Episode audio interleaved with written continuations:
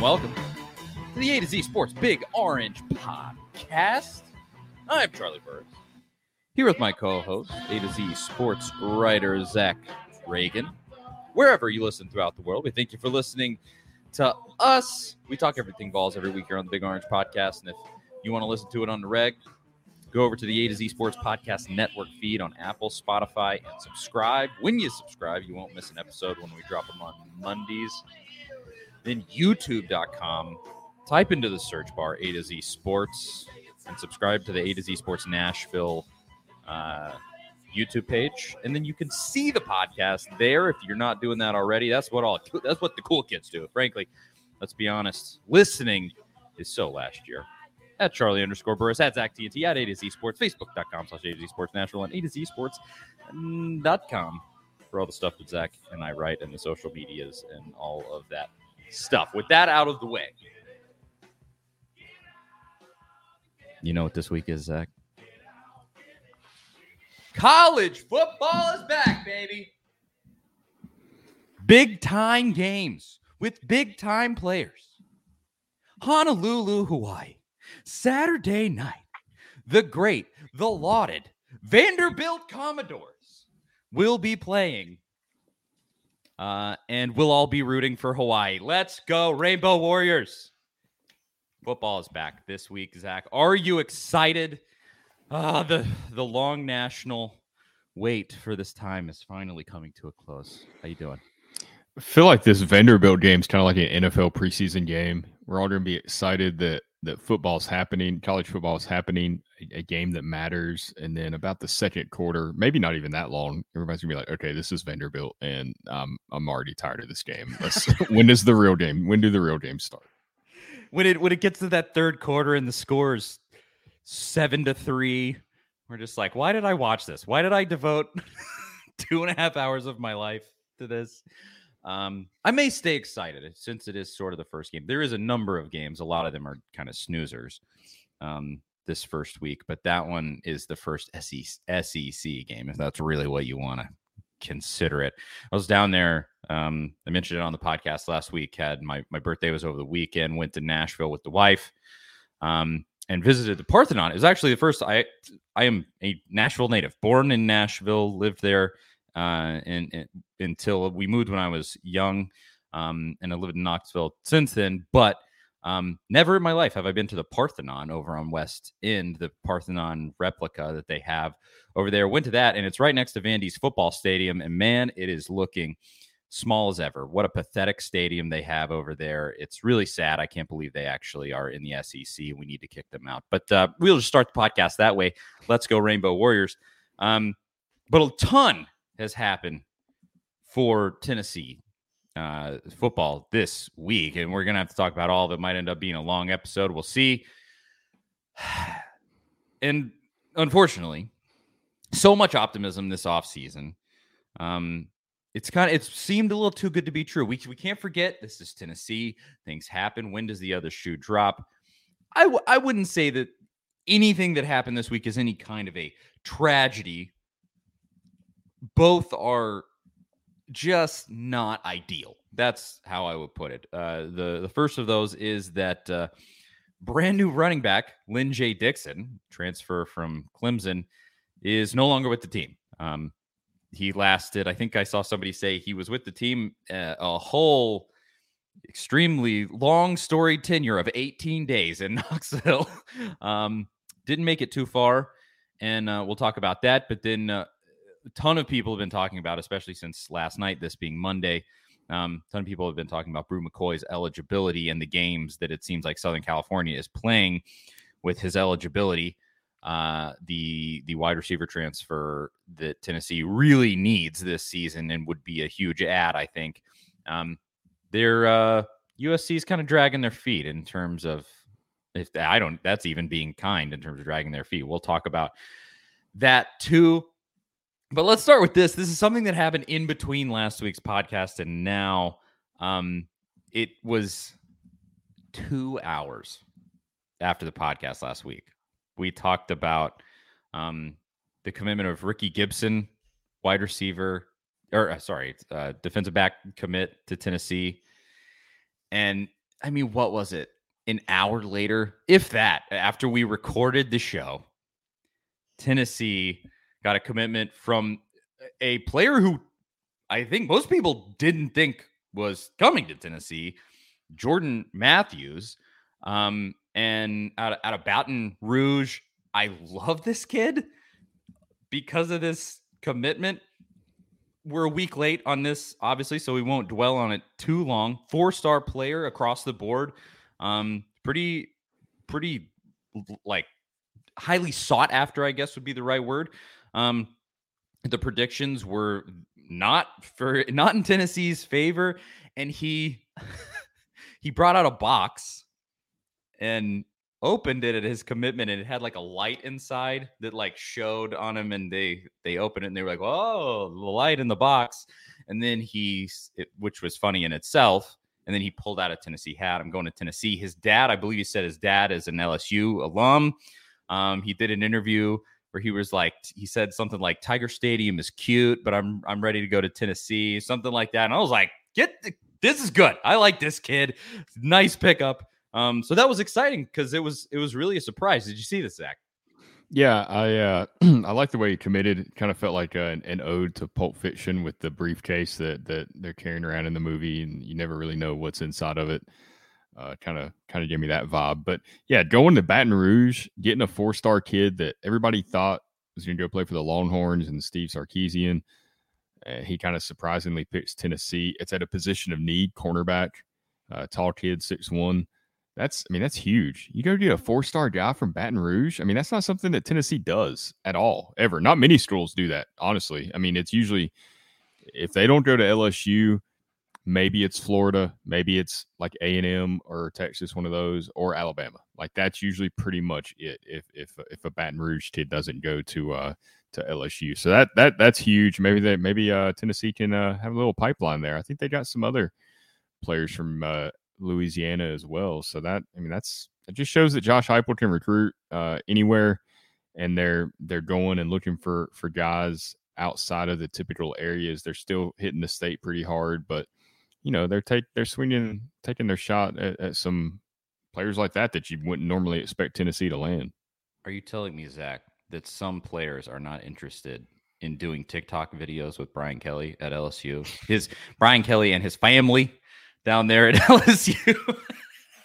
I don't know how hard LSU was on this kid. I mean, usually a 4-star from Baton Rouge, a number 8 player in the state of Louisiana. That's a guy. I mean, if Tennessee lost the number 8 player in the state of Tennessee to LSU and it was a 4-star that was from Knoxville, I mean, fans would be losing their minds right now. I don't care how good Tennessee is. That would not fly. So again, I don't know the situation down there at LSU or if they were on this kid or what Brian Kelly's looking for necessarily, but I would be kind of ticked if I was an LSU fan, I think. Number 15 cornerback in the class of 2023, rated as a 94 in the 247 Sports composite. You know, take that with a grain of salt. And I believe they're actually about to reshuffle their recruiting rankings today. I think it's going to happen after we record, but we'll see if anybody in Tennessee's class goes up the rankings, goes down. I think the ones that people will really be talking about will be like those quarterbacks at the top. We'll see if Nico makes any movement. But yeah, I'm looking at 247. As recently as June 17th,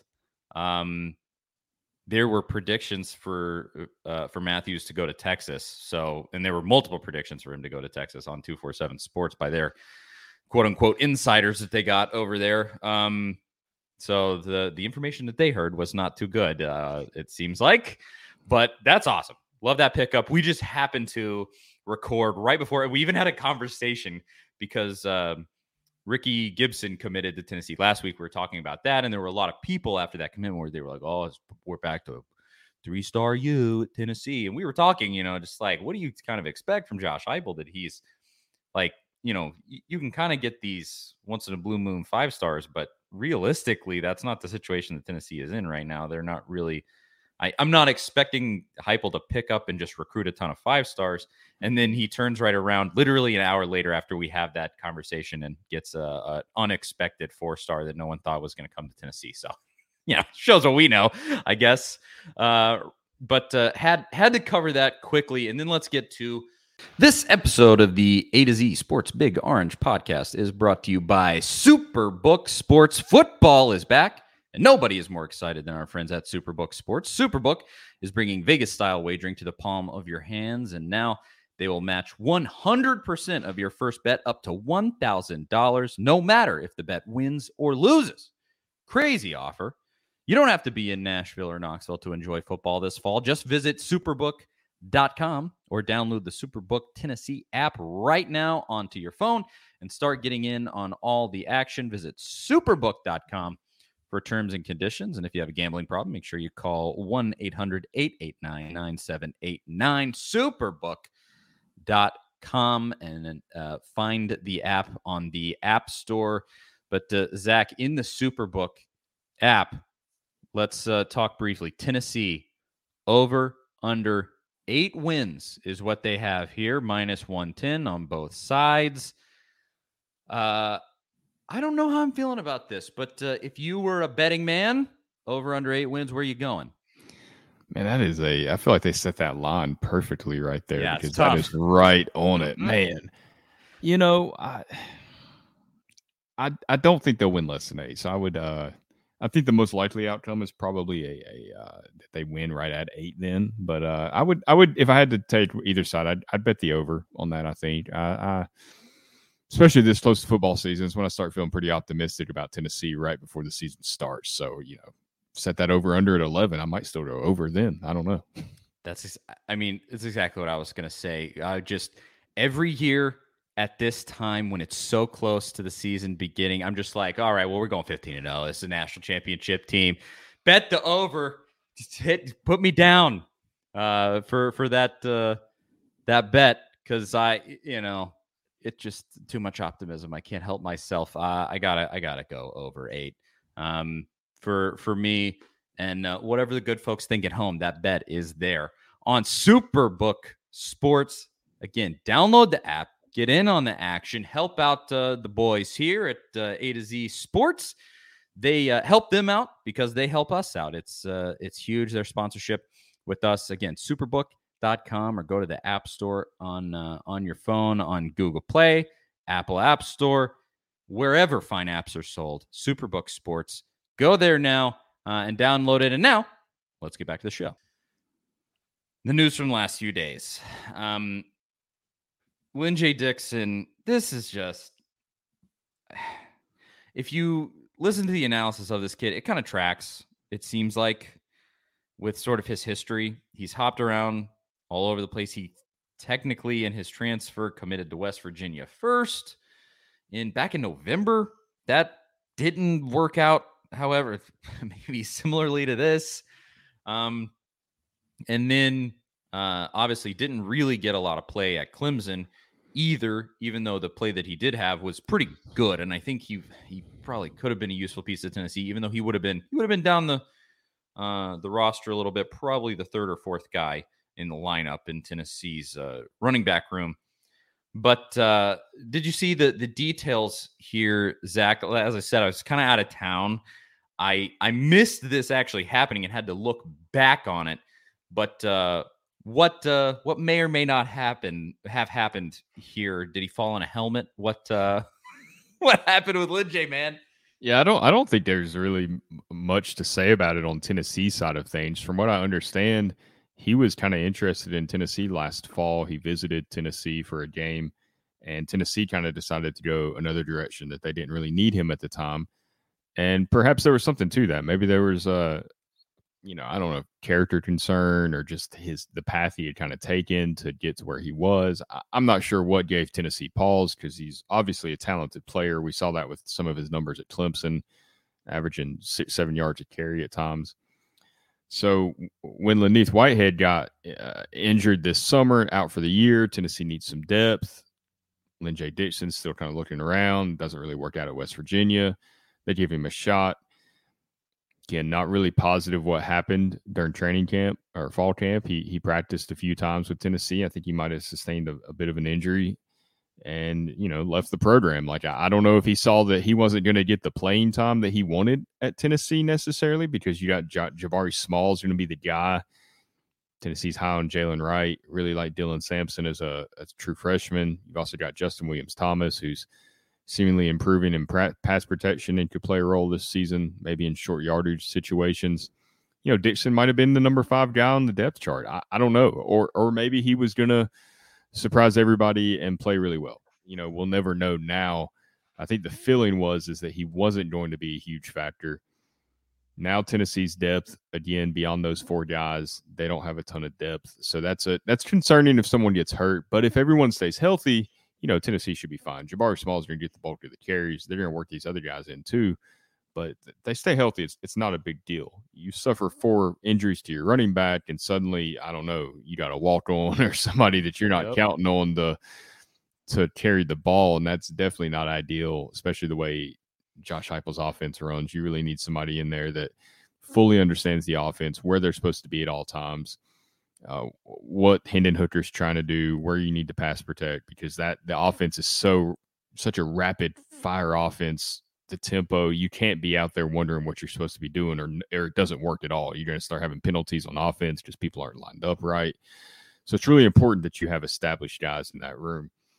So, again, hopefully they stay healthy. Otherwise, it could be a problem. You are 1 injury away from relying heavily on a sophomore who had some quad issues in fall camp in Jalen Wright, and a couple of, you know, just fresh to the school freshmen.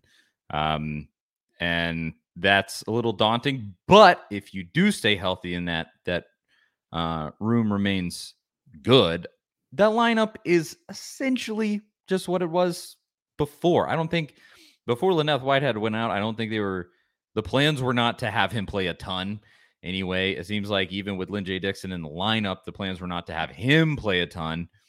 And I just, the details here are so scant, just looking at what VolQuest wrote. And in my own personal opinion, VolQuest probably has the best information, not to play favorite. I mean, we're kind of outside that whole sphere, even though I guess we technically are Tennessee media in a sense, but they probably have the best information just because Hubs technically, I mean, he works for the Vol Network. He's really in the building a lot. They have a great connection, just been around for forever and a day over there. And they all they put in their article was, after Dixon left West Virginia, Tennessee suffered a setback with the loss of Lineth Whitehead and chose to give Dixon another look, like you said. He visited the last weekend of July before his announcing his intentions. He practiced a handful of times before injuring an ankle. Tennessee will have 4 scholarship running backs remaining. So they really didn't have a whole lot of details in terms of what exactly happened there. And I don't think it matters, frankly. You're kind of right back to where you started. And it's a little bit of a tenuous situation. You have to have these guys stay healthy. Heupel better be on that strength and conditioning coach. Make sure he's doing a good job. And hopefully he everything stays good there. But it's not great. I kind of said that at the beginning. Are these things devastating, horrific for Tennessee? No, I don't think they are. But it's not ideal. You wish you had the added depth there and a guy who's been around college football as long as Dixon had been. But yeah, I mean, it might be a character issue. You don't know. And if it was a character issue, honestly, you might be better off without him, because you, especially with sort of the culture that Heupel is building, you don't really want to have guys who are a distraction in the locker room. That can be bad all on its own. So, you know, it is what it is. But before we move on to this Bru McCoy stuff, anything else with the Lyn-J Dixon news, Zach? Yeah, I saw some comments about people. There were very few of these, but a few comments about, okay, is this like a red flag on Heupel? Either Lyn-J leaving or taking a chance on him to begin with if there were character concerns, which I don't know if there were or not. Not to blast the kid, because I don't know. I just don't know. But obviously that assumption is going to be made anytime you have a situation like this. You know, I don't think it's a red flag at all. I mean, I think red flags are things that you see repetitively happening. There is going to be player movement always, especially with the transfer portal. You're going to take a chance on kids and it doesn't work out. You're managing a roster of over 100 kids. You take 100 random people and you don't really know what kind of situation you're going to inherit. And you don't know you know, how everybody's not going to respond the same way to the culture. Everybody's not going to be a fit. And sometimes you don't know that until a player's on campus and you go through 4 or 5 practices with them and get to see them in day-to-day action and how they interact with everyone. So I think that would be a stretch to call anything like that a red flag on Heupel. It was different with Butch Jones when you had 4 and 5 players leaving the program every month, it seemed like at one point, or Jeremy Pruitt losing multiple assistants every offseason. It's when you start to see the same problems creeping in that it becomes a red flag, and we just haven't seen that with Josh Heupel yet. I completely agree. I'm not reading too much into it. That type of stuff, these types of things happening did become a real red flag with Butch at the end, but it was really because of the details that would come out about them after the fact where it was just nonsense. Just happening off the field. I just think in this case, we talked about it like they didn't want him initially. The situation became they really needed some depth. They pick him up, and it just isn't the right fit. Take it at what it is. You got to go from there. And I'm also, admittedly, with the way that things are going currently, I'm not digging for red flags. Back with Butch, people were digging for red flags. They were kind of like, all right, it's done with this guy. Let's start. You know, we got to find some stuff to see what's really going on since it's not going so hot on the football field. Yeah, I don't think red flags even start until you start seeing a lack of results on the field. Yeah. Then it's like, okay, exactly. What's going wrong here? As long as everything's progressing, like no program's perfect. I mean, we've seen Alabama lose players plenty. We've seen not great situations at other programs, and those programs are healthy programs that are among the elite programs in the nation. It's just not always going to be the case. I mean, Georgia took Eric Gilbert after he was at LSU, kind of a similar situation, and he's been I don't know when he's at practice and when he's not at practice. I'm not sure what the status with him right now is, but I know he didn't really play for them and was kind of back and forth. That's not an indictment of the coaching staff. I mean, that's just that one player's situation. Exactly. These things happen. And you can even have an unhealthy program that wins. Remember back to Urban Meyer at Florida, had literal murderers in his locker room and a whole bunch of other crap going on there. And they were winning national championships. So, you know, there's that. I would say don't read into it too much because you're just, I don't think that it's worthwhile at this point. What is even the point of doing something like that?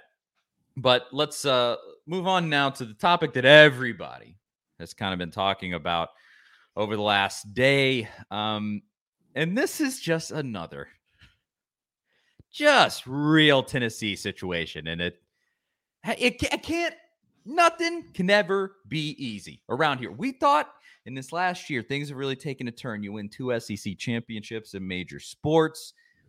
It's football is really looking up, and it's great. And even with that, it's got to be some nonsense that just doesn't happen to other schools. It still has to happen to Tennessee.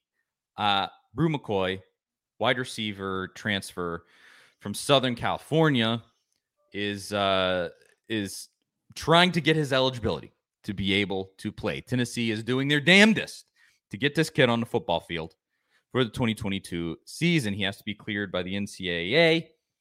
But apparently this news has come out from reporting specifically I saw from Trey Wallace at, I guess he's now with Outkick, Clay Travis's website.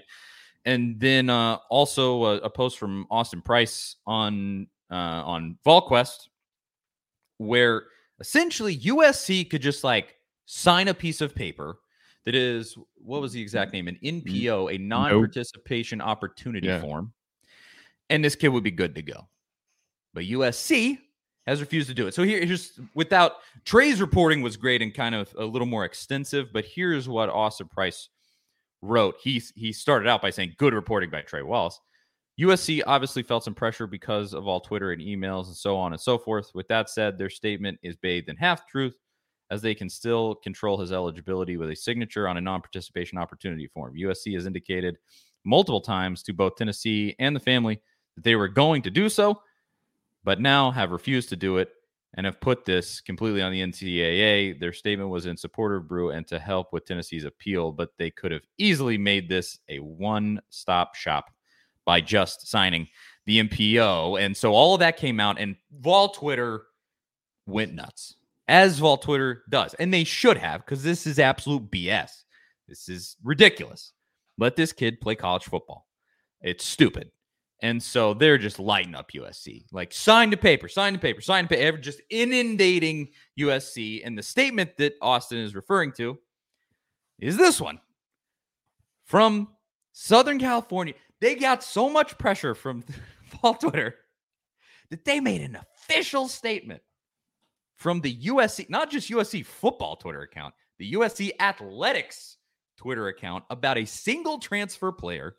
They came out and made a statement to defend themselves, and they said USC has, consistent with NCAA rules, promptly and accurately responded to all requests from the University of Tennessee related to the eligibility of Bru McCoy. At no point since Bru entered the transfer portal in January have we objected to him being made immediately eligible to play at Tennessee. And that's a cute little way to say that. The issue of Bru's eligibility ultimately rests with the NCAA, and we wish him the best. This is USC going, we're not doing it. And we're washing our hands of the situation. Here you go. Well, isn't that just convenient? Congrats, USC. You're getting what you wanted by, it could just be easy. You could be like decent people and just do it. But I think this really tracks with Lincoln Riley. Does it not? This guy's a scumbag. Can we just say this? Lincoln Riley's a scumbag because he leaves Oklahoma high and dry for a giant sum of money, which I don't necessarily blame him for that. But the thing that makes him a scumbag is he's recruiting players as he goes out the door, trying to get them to go to USC. When Tennessee had a bunch of players transfer out in between Pruitt and Heupel, he's technically against NCAA rules or just general, sort of accepted behavior in college football. He's recruiting players behind closed doors to come to Oklahoma because, three players went to Oklahoma. Eric Gray, Wanya Morris, and Keyshawn Lawrence, I believe. Yeah, and now he's playing games at USC, and maybe it doesn't come directly from him, but somebody over there is, and this is absurd. And as I said, it can't just be easy, can it? It just can't. But your thoughts on this, Zach? I mean, obviously it's completely absurd. If you can, and look, we got Trey Wallace, who's done some really great reporting and broke a lot of stories over the last several years. And you got Austin Price. He kind of alluded to VolQuest is really the go-to when it comes to Tennessee stories getting broken, and especially when it comes to just recruiting and transfers and stuff like that. So you got to trust what both of those guys are saying. They have a good track record of being correct, and I don't think either would go on the record like this if they weren't accurate in saying that USC could sign this form. All this would be forgotten about. Bru McCoy would be playing against Ball State, no question. My first thought is that USC probably doesn't care if Bru McCoy is lining up for Tennessee this fall. Tennessee should not be a factor in anything that happens with USC this year. I don't think either team's making the playoff, so they don't have to worry about that. And really, if you do get that far, I don't think you're that worried about one wide receiver winning the game. It goes way beyond that. I think that USC just doesn't want to set a precedent with this. I think that, what happens if a player transfers from USC to a team that they might actually play that season? Or obviously within the conference would be a little different, I'm sure. But okay, we might face this team in January, 2 years from now or something. Like they might run into a situation where they don't want a player to go to a team that they might have to play against. And I think they're afraid of setting the precedent now of, okay, you sign that for him, then to go to Tennessee. Why won't you sign this so this guy can go to Georgia or Alabama or Clemson, somewhere like that USC might be worried about playing later in the season. That's, to me, I think that's where it lies, but it's kind of weird how they've completely ignored that is an avenue that could be taken. Like their statement that was released on Sunday night, which I think was pretty much the same statement they gave Trey Wallace, which was definitely in response to all the tweets they're getting from Tennessee fans. Every time I open Twitter up, there's a tweet to the USC athletic director or somebody. I think that's probably where that lies. I'm just shocked that they're not even acknowledging that as a possibility and giving some sort of explanation. I think people would understand. They wouldn't be happy about it, but give some sort of explanation on why you're doing this. Tennessee fans may not agree. They likely won't agree. I won't agree because I think you should let him go, but at least they would have an explanation and there wouldn't be all this speculation about it. The thing that makes me the most incensed in this is this little sentence. At no point since Bru entered the transfer portal in January have we objected to him being made eligible to play at Tennessee. Okay, technically true. Sure. Yeah, that's nice. But yeah, you're not helping the kid out. And this makes me particularly angry. And this gets into a larger conversation that I don't necessarily want to have, but it goes along with this. I mean, the fact that kids can't just transfer and play is so stupid.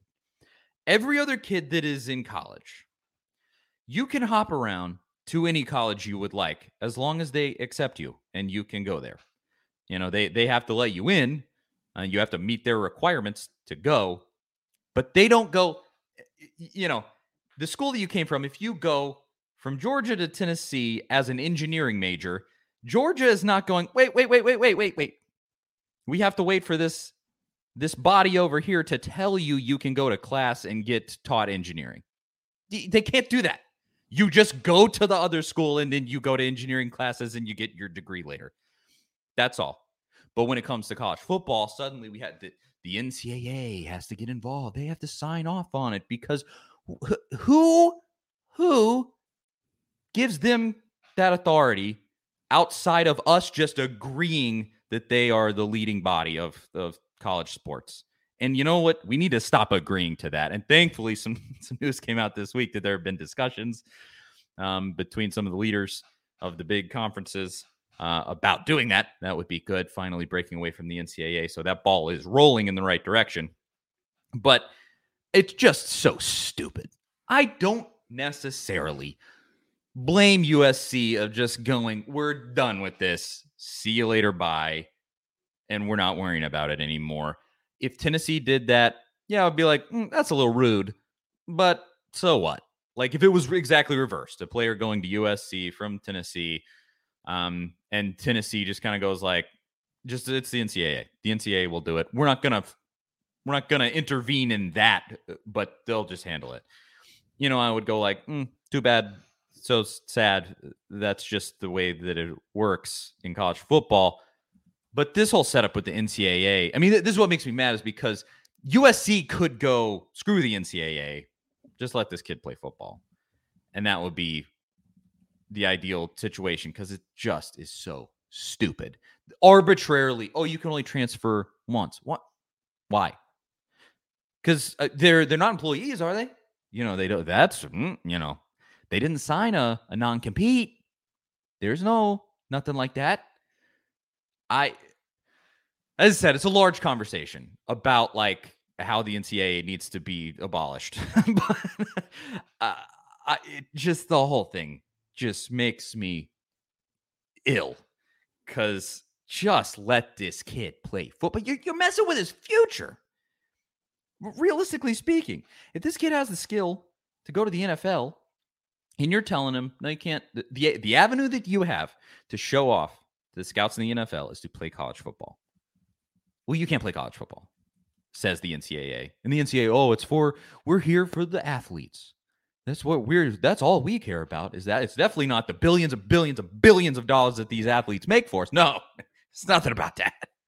We care. It's all about the athlete. No, it's not. It's not about the athletes at all, or else you just go, okay, he can play. Okay, done. Here you go. Because it's not about the athletes. It's about control. It's about making money off the backs of these players that don't get paid. At least with the name, image, likeness stuff, they get paid. But even the NCAA is even coming after that, pathetically. Now, telling schools to rat on each other. That's another thing that happened this week.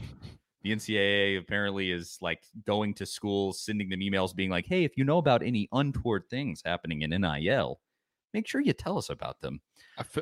Shane Beamer is going to be the first one to tell on somebody. He has that look. He's a tattletale for sure. Shane's a rat. Him or Elijah Drinkwitz. Both of those two are the ones. God, this all just makes me so mad. I'm glad that Tennessee fans have been getting at USC. I don't understand why USC has any bearing on what Bru McCoy does now. Once you leave a program, they should not have any sort of control over what your next move is. Like, that's the most absurd thing to me, and it's been that way. And the one good thing, there was multiple good things about Jeremy Pruitt, but the one thing that I really respected about him is that he never tried to block anybody. When he was Tennessee's head coach, Tennessee had several situations where they were waiting on the NCAA to clear players. Cade Mays, Aubrey Solomon, multiple times they had to wait on these waivers, and it was just the exact same situation with Bru McCoy. But Pruitt, when a player transferred from Tennessee, I remember this with Marquil Osborne, who transferred to UNC Charlotte. Still, this was before the transfer rules and stuff had changed a little bit. I think it's like 2018, 2019 maybe. You know, he wrote a letter to the NCAA to help expedite that process, and he did become immediately eligible. And Pruitt's letter was part of the reason why. Like, just help the kids out. Like, if you're in coaching for the right reasons to make an impact on student athletes, and not just the paycheck and the ego. Stroking your ego that comes with it, you gotta do right by the kids. And Lincoln Riley isn't, USC isn't. Tennessee typically has been on the right side of this. Tennessee fans should be proud about that because it's just the right thing to do. So I don't know why they still have control over McCoy, and I don't know why they're not helping him move his career along to play at Tennessee, a place that is not going to impact USC. If he was transferring to Oregon or something, I would understand the gamesmanship that would happen with that. I still wouldn't love it because I'm like you. You should be able to go wherever you want to go because an engineering student can do that. So a football player should be able to do that as well, whether it's in the conference or not. I don't care if it's Cedric Tillman wanting to transfer to LSU that, you know, out of nowhere. Like, yeah, it would suck, but that he should be able to do that. Like, that's just the right thing to do. College football, to the NCAA, college football is not a business. It's amateur until it becomes inconvenient for them to have it not be a business. Then all of a sudden it's a business. You know, that's, oh, you're hurting my pocketbook. All right, well, it's a business now. You know, we're not going to let you have eligibility. But there are really just two sides to this. USC should just sign this and make it easy. Also, USC shouldn't have to sign this because the NCAA should just get the heck out of the way, shut up and go away. And this shouldn't be a problem. Like, it shouldn't be anybody's problem. It shouldn't be Tennessee's problem. It shouldn't be Bru McCoy's problem. It shouldn't be USC's problem. And that's the dumbest part of the whole thing. This shouldn't even be an issue. The kid should just be able to play college football, not to get on too high of a grandstand here and not to let USC off the hook. Just sign the piece of paper. Stop being coy about this. We all know the situation. And this is why I kind of go like, all right, Lincoln Riley's a scumbag because we all know the situation. Everybody that's in power in college football hates the NCAA. The NCAA is nothing but a nuisance. They essentially provide nothing. Like in college basketball, they give the structure of the NCAA tournament and things like that, and they actually bring some amount of value as far as that's as nice as I could be about the NCAA there. You know, it is actually the NCAA basketball tournament where the college football playoff is completely independent of the NCAA. That's why college football, high-level college football officials can have the conversation of we're going to step away from the NCAA. Like, we're done here. We're going to make our own rules and just have it be our own deal now because the NCAA does not provide anything to us except being an annoyance when it comes to getting these players paid or you know, rules changes or anything like that needs to be done. They are just an impediment in every single way. At every step of the process, we have to go through the NCAA, even though everybody knows that they're just a useless organization that sits at the top of the hill thinking that they have some sort of, you know, value that they bring. And That's the worst part about USC's, because they know Lincoln Riley knows. Lincoln Riley doesn't like the NCAA. He doesn't go like, oh, the NCAA is some great austere organization that we need to respect, and they'll handle this in the best way possible. Because again, if the situation was reversed, he would be incensed about it. He would be pissed off. And, you know, like I said, Tennessee fans would probably just be like, too bad, so sad. It's not really our problem. But at the end of the day, like Tennessee, if it was reversed, Tennessee should just sign the piece of paper, because we all know that the NCAA sucks. Cut out the NCAA. Take them out of the equation at every single opportunity possible. And that's where I kind of go, come on, USC. We all know the NCAA sucks. Like, help us help you. You know, I could go on that for days, but that's really my take on the situation. It pisses me off to no end. This just, I feel bad. If this kid misses time playing college football, I feel horrible for him. Just getting screwed over. And, oh, we're here for the athletes. It's all about the athletes. No, it's not. It's not. Or else you'd let him play. So stupid. But is there anything else, Zach, with this that you think we might need to discuss? Yeah, I think that's a good point. If he misses any time because of this, it would really be a tragedy. Not so much for Tennessee. I mean, I think they're going to beat Ball State regardless of if Bru McCoy's on the field or not. Pittsburgh, I don't know. But you only get so many college football home games at Neyland Stadium when you play there. Bru McCoy's already not going to have that many because he doesn't have as much eligibility as a true freshman coming in. But you only get so many chances to run out of that tunnel and to run through the tee and to experience that. And to miss it, and especially at night. I mean, we haven't seen a lot of night games at Neyland over the years. So you got a Thursday night game, a national audience. It's going to be a big spectacle. And, you know, Bru McCoy wants to be a part of that. Any student athlete, that's what you dream of, you know, that's what you want to do. That's why you play the game, and to take just 1 week of that from a kid for no reason. Like, there's no logical reason that this should be the case. There's no reason that makes sense that he should not be eligible at all, for reasons that we've already discussed here. It's just silly, and it really does come down to the USC doesn't want to set a precedent because they don't want to be asked to do this in the future. They just don't want to be involved. They just leave us out of it totally. That's kind of their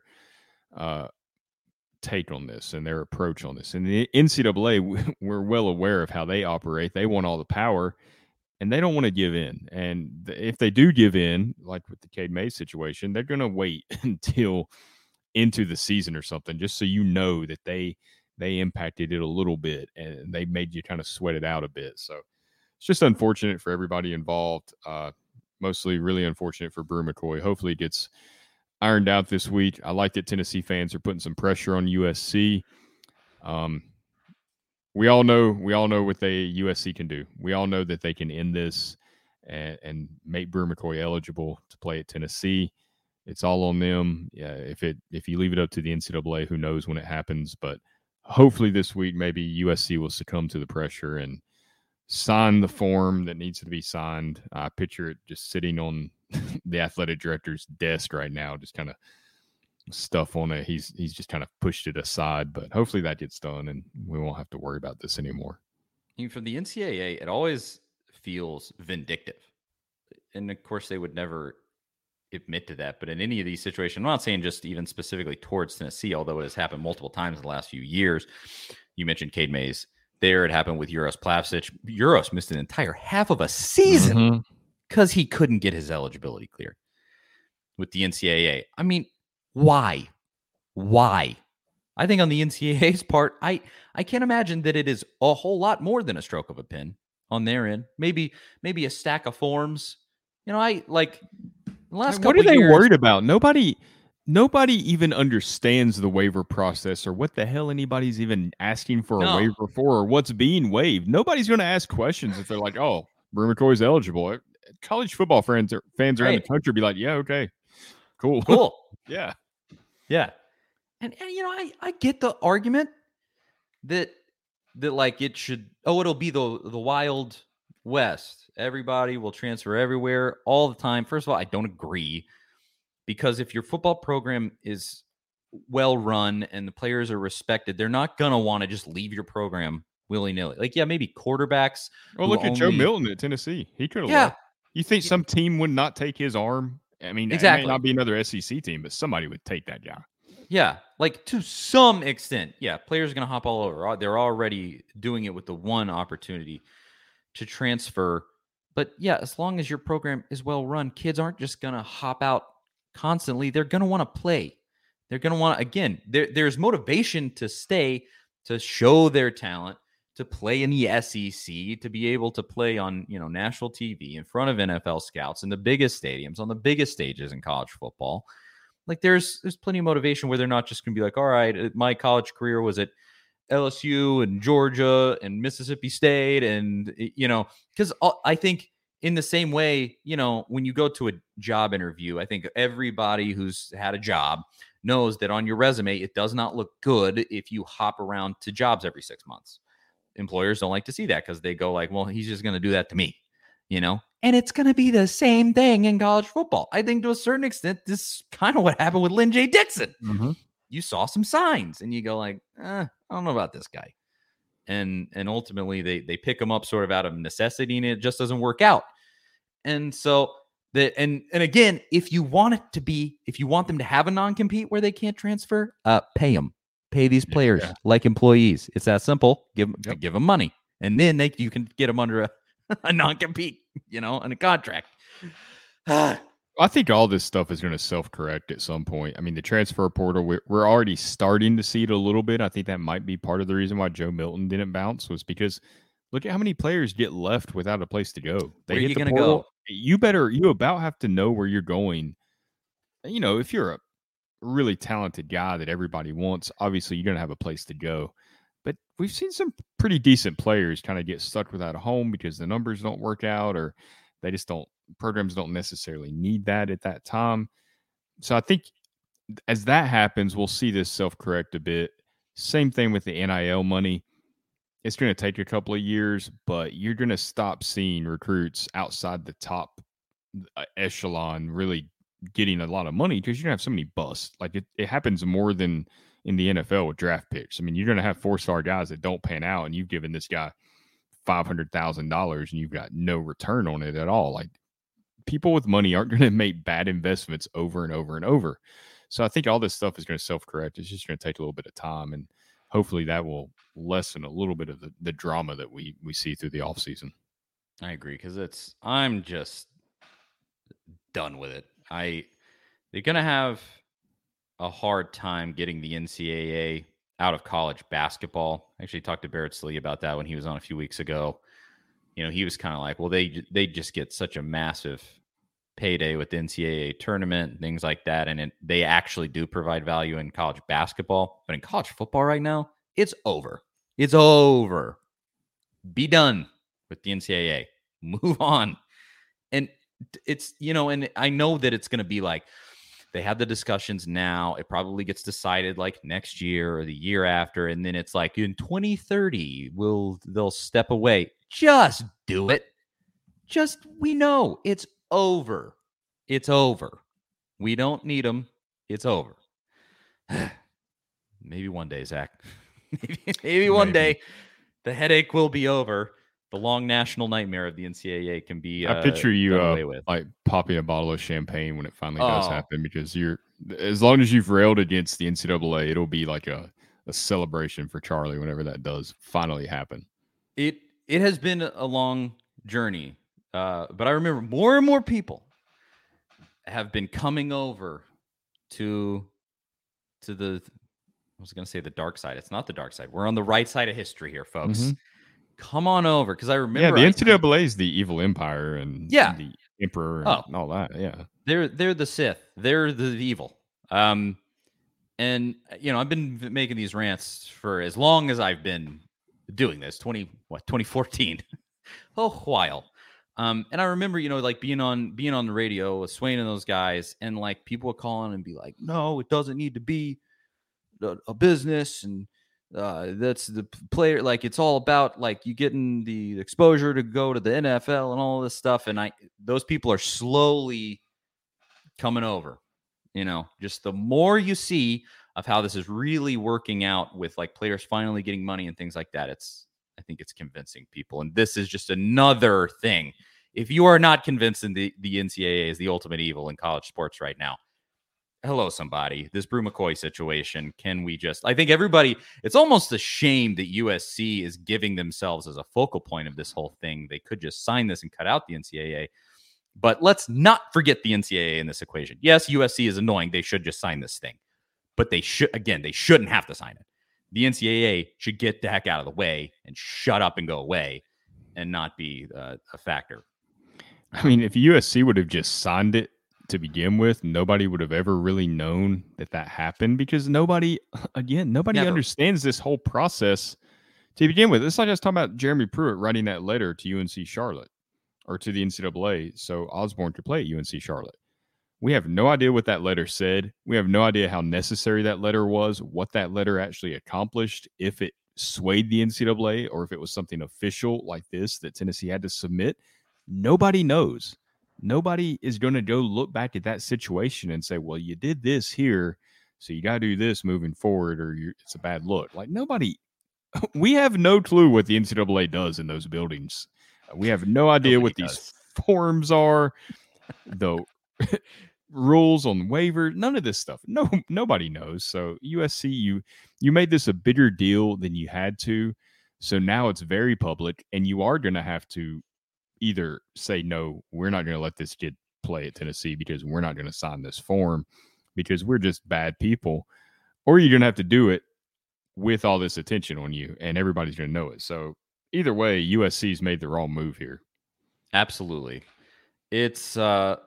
It just is so dumb. And I'll say of Jeremy Pruitt, I don't have almost anything nice to say about him. He was an idiot who had no idea what he was doing. But I do actually, crazily, I do actually think he cared about the players. I actually do think that. The evidence does suggest that. Yeah. Because we said it when the notice of allegations came out. Pruitt was trying to help these kids. You know, like a lot of kids come from impoverished backgrounds and just or they're just kids trying to just make it. And this money is huge for them that they can get out of playing college sports.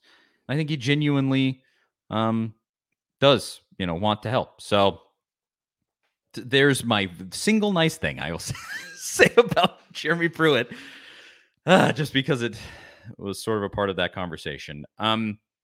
Now, Zach, I told you we might talk about something at the end that we're not going to talk about because I wanted to bring up something else that you wrote about at A to Z Sports.com. Go there, read everything that Zach writes. Now, this was the headline that you wrote, Zach. And God, there's no telling where we're going. Okay. You said there's evidence that Vols QB Hendon Hooker might be the next Joe Burrow. That's a big claim, Zach. Mm-hmm. I saw that this morning, and I kind of went, okay. I read it. I read what you wrote, and it's interesting. It actually is. I think I saw some of the Facebook comments on it. People were like, this is clickbaity nonsense. Please stop doing this, which may be a fair criticism. But you wrote this. Please explain yourself. Yeah. To be fair, I'm not saying that Hendon Hooker will be. I'm saying there's evidence that he could be. Now, I know that could be pretty broad, but there's a lot of parallels, one, with their careers, right? Like Hendon Hooker started at Virginia Tech. Nobody really knew about him. Joe Burrow started at Ohio State. Nobody knew about him outside of Ohio State, and I'm guessing many Ohio State fans didn't really even know about him if they weren't locked into the recruiting world. Neither one of them find much success there. They hit the transfer portal. Hooker did start some at Virginia Tech, but didn't see it. I don't think he ever played a full season. They both transfer to the SEC. Joe Burrow's not the favorite to win the quarterback battle at LSU in 2018. You've got McMillan there, I believe, for LSU, Miles Brennan. Both those guys are kind of viewed as the front runners, same as Hooker at Tennessee. It's kind of an afterthought. It's Harrison Bailey. It's Joe Milton that's coming in. You know, maybe one of those guys win the job. Brian Maurer was still a factor back then, who had some connection there with Josh Heupel. So Burrow wins the battle, and it's kind of a controversy at LSU. Lots of people mad, teammates mad. Ed Orgeron has to have like a team meeting. I mean, it was almost kind of blew up, but luckily Burrow's a great leader, was able to bring the team together. Hooker kind of not quite the same. There's no controversy, but Joe Milton wins the job. Hendon Hooker takes the job after he gets hurt against Pittsburgh, kind of never looks back. You look at their numbers, Joe Burrow's numbers at LSU in 2018, Hendon Hooker's numbers at Tennessee in his first season in 2021, they're very similar. I mean, 2,945 passing yards for Hooker, 2,894 for Joe Burrow. They both had pretty good touchdown and interception rates. Hooker's was better. Burrow, 16 to 5 there. Burrow's completion percentage was nowhere close to Hooker's. It was 57 compared to 68 for Hendon Hooker, so he's a little bit further ahead there. But they both play in these offenses that are high-scoring, high-octane. Burrow's offense changed his senior year with Joe Brady coming in, kind of getting kids the ball in space, utilizing your playmakers better. They had Jamar Chase and Justin Jefferson, which Tennessee we don't think has that right now, but Jamar Chase did not have a big year in 2018. I believe he was a true freshman then. Justin Jefferson wasn't the Justin Jefferson that we know now. They kind of blew up that season. Really, Cedric Tillman has better numbers than those guys did going into that 2019 season. So, you know, maybe he is a Jamar Chase type player, maybe not. I don't know yet. But there's a lot of parallels there with the way that things worked out, the type of offense they're stepping into, their journeys to get to where they were, what they did in their first seasons there while they're kind of learning the offense, learning the conference, learning the opponents and all that stuff, and really becoming comfortable at your new program. So I think there's a lot of parallels there.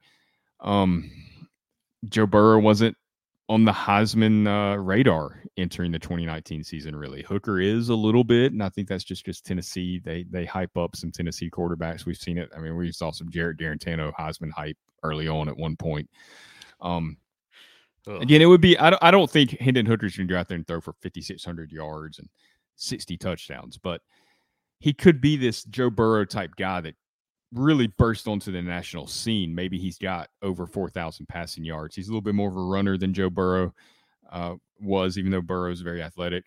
So he could put up a lot of yards on the ground, kind of, you know, make those numbers look a little better. So I don't necessarily think Hendon Hooker's going to come and take over the world and become the biggest star in the entire sport this season, but look, their journeys are similar. So why not, if Joe Burrow did it, who was relatively unknown, why can't Hendon Hooker do that same thing? And they're both kind of similar leaders as well.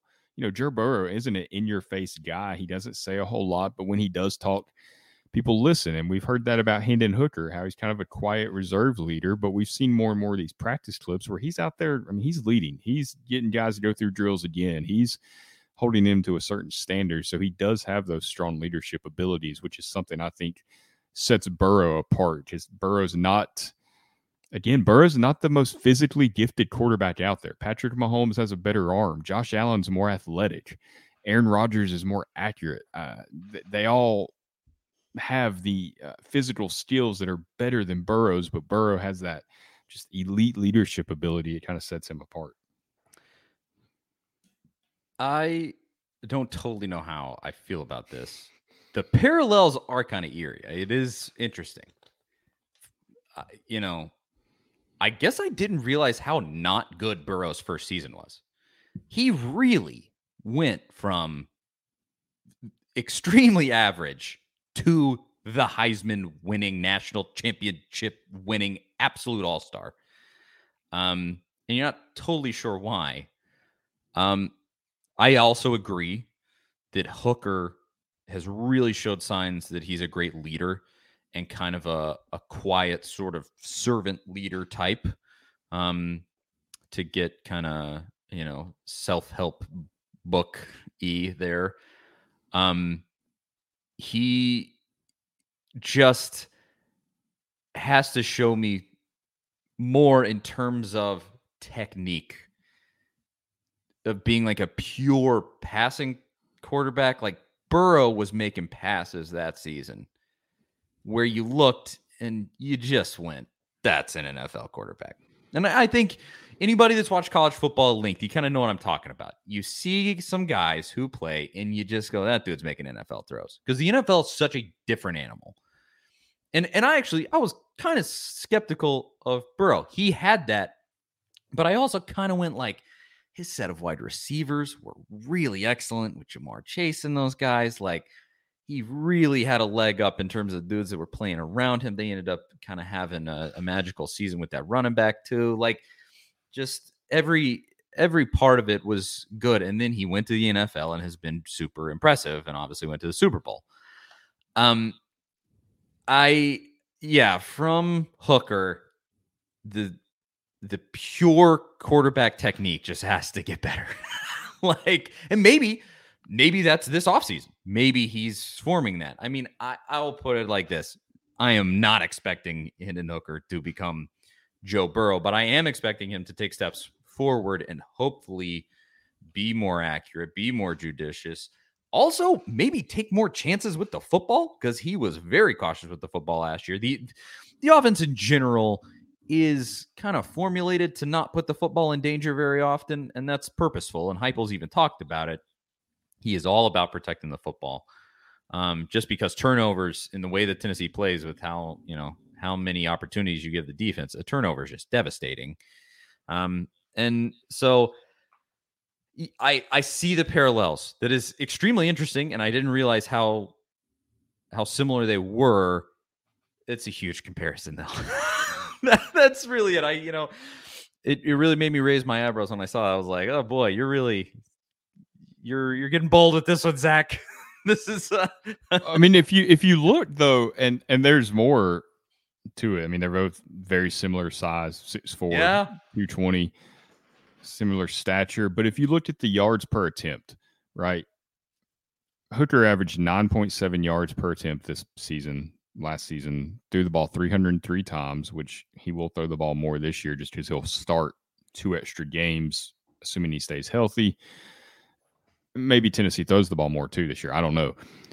But Joe Burrow's yards per attempt in that 5,600-yard passing season was 10.8. So Hooker's was 9.7 last year. You're right in that area. Really, the only thing is throw the ball more. I mean, if Hendon Hooker throws the ball 200 more times this season, which I don't think it's going to be quite that, it's many pass attempts, because Josh Heupel tends to run the ball more than LSU probably ran the ball in 2019, though they did run the ball quite a bit with Clyde Edwards-Hilaire.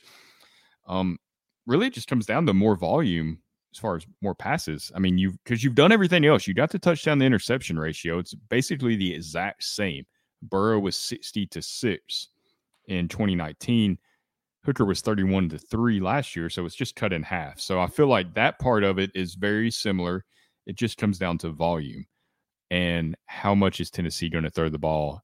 Are they going to run more efficiently this season, where more drives end in touchdowns, which less punts allows your offense more opportunities to throw the ball more? I mean, you're running more plays than anybody else in the country. There's no reason you shouldn't run more pass plays than almost anybody else in the country, outside of like Mississippi State and some of those teams that just never run the ball. Again, I'm not predicting that this is what's going to happen. I'm just saying, look, there's a lot of parallels there. Hooker's followed the same path that Burrow kind of followed. Like, why can't that be the next step in his evolution? Maybe not that extreme to where you have the greatest season ever by a college football quarterback. I mean, I don't think anybody can predict that for any quarterback, because it's just so comes from out of nowhere often. But I don't see why he can't take a huge step forward, this being his second year in this offense and really being comfortable in it. We shall see. It's an interesting point. I mean, I will 100% agree. The parallels are pretty fascinating. Hadn't thought about it. How did you even notice that? I don't remember. I was looking for, we cover NFL teams, right? Obviously. Yeah. So I do a lot of Cincinnati Bengals stuff. I write about Joe Burrow a lot. And I think I was just looking for what him and Chase had done together in college. And I was looking back at the entire LSU stats for 2019, which I've looked at a lot. I was trying to get the numbers exact. And I think I went back even to 2018 to check something. And I noticed Joe Burrow's numbers. And I've wrote down Hendon Hooker's stat line from last season so many times that I know he threw for 2,945 yards. Like, that's just ingrained in my brain at this point because I wrote it down so many times. And I saw Joe Burrow's yardage total, and I was like, well, that's kind of interesting. That's very, very close to Hendon Hooker. So it just kind of took off from there. Well, and this morning was the morning to do it. I've been sitting on it for like 4 days thinking about it, and I was like, yeah, I'm gonna do it. Like, it got the response from what I saw. It hadn't, when I looked at it, it hadn't been up on the social medias too long, but it got the responses that I was expecting. You know, I read that headline, I was like, oh boy. Oh, the boomers are they're gonna love this one. And they were a little, I think, I saw somebody say that these clickbait articles should be outlawed in one of those comments. Yes. It's not. Let's go to Congress and outlaw clickbait articles. In the sense that I don't think people really fully understand what clickbait is. Just because you don't agree with something doesn't make it clickbait. Clickbait is when it's something isn't intentionally misleading. To the point where it has nothing to do with the title. You know, I've towed that line before. Trust me. And I may have even went over the line at times, but you know, you try not to, but this whole business is a strange thing where you're creating content and you want people to read it, but you have to make it inviting to make people want to read it. And as a consumer of sports material and columns and stuff of teams I follow, I understand what it takes for me to want to read what somebody wrote. And there's a lot of times where there's a lot of good content that we don't read because it doesn't have good packaging on it. And it's one of those things that's kind of difficult about this at times. It's a little bit of a tightrope walk, but it is. I would put it this way. This was far more substantive than I may have thought it was going to be when I clicked on it. And I know you're not a huge clickbait guy. I think people might think that sometimes with the way that we structure headlines and things like that, that's very purposeful. But I mean, realistically, your stuff is good. I'll tell you just one, if anybody's listening, when I write something, obviously there's analytics and metrics that go into every single thing that we do. And we have people that keep up with that, constantly throughout the day and this and that, but my goal with anything is just to create a conversation, kind of like what we're having right now. You know, it's just, that's what sports topics and sports writing on the internet. If it's not just a straight report of information, like coming from an Adam Schefter or somebody like that, that's breaking news all the time. If it's content like from The Athletic or stuff that we're just consuming for our own personal enjoyment, I just want to start a conversation. I want people to talk about an idea. And whichever side of that you fall on is fine. Like if somebody does not think that Hendon Hooker has a chance to be the next Joe Burrow, that's fine. Like I respect that. I mean, that's the whole point of it. Everybody has an opinion, and nobody's opinion is wrong, and everybody has a reason for that opinion. So, you know, I respect everybody's opinion out there, and that's kind of my purpose of what I do and what I try to do. You're a little kinder than me. I don't respect everybody's opinion. Some people have horrible opinions. Well, I do disagree with plenty of opinions, but I respect their. They can have that. You know, they can have whatever opinion they want. We all can. Well, that one in particular, I would say I was impressed by how substantive it actually was. Where I went like, oof, Zach might be stretching on this one, and I read it and I was like, ah. No, that's weird. That's pretty crazy that they have that many similarities. It's interesting. So go to AtoZSports.com and read stuff that Zach writes. That's the show, though. I am Charlie Burris. That is Zach Ragan. Thank you so much to everybody for listening. AtoZSports.com, obviously, at AtoZSports on the social medias. At Charlie_Burris, at Zach TNT, A to Z Sports Podcast Network feed on Apple, Spotify, and go to YouTube. And this leads us into an exciting new element of the show here. Go to YouTube.com, type in A to Z Sports, watch the entire podcast, and then you'll be able to see this fancy new graphic that we have to end the show with. The graphics guys made it, Jake. He's a homie coming through with the fancy graphics to end the show here.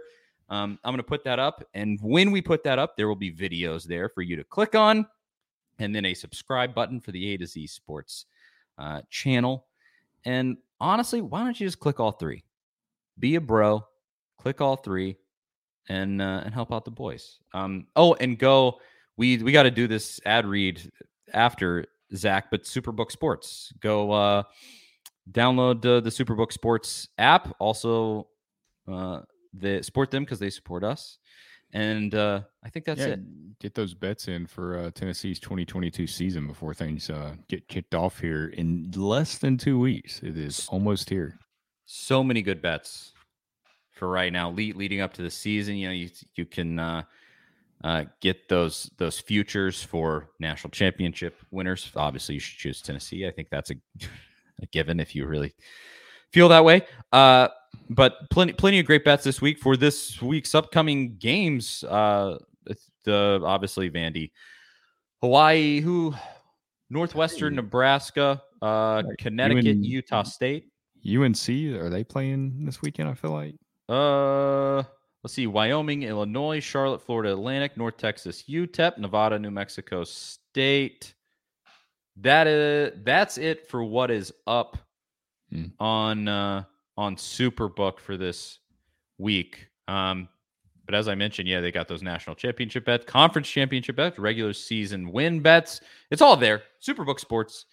Go give them a download and get betting there. That's it for us. Thanks so much again for listening. Charlie Burris, Zach Ragan. We'll talk to y'all next week. See you guys later.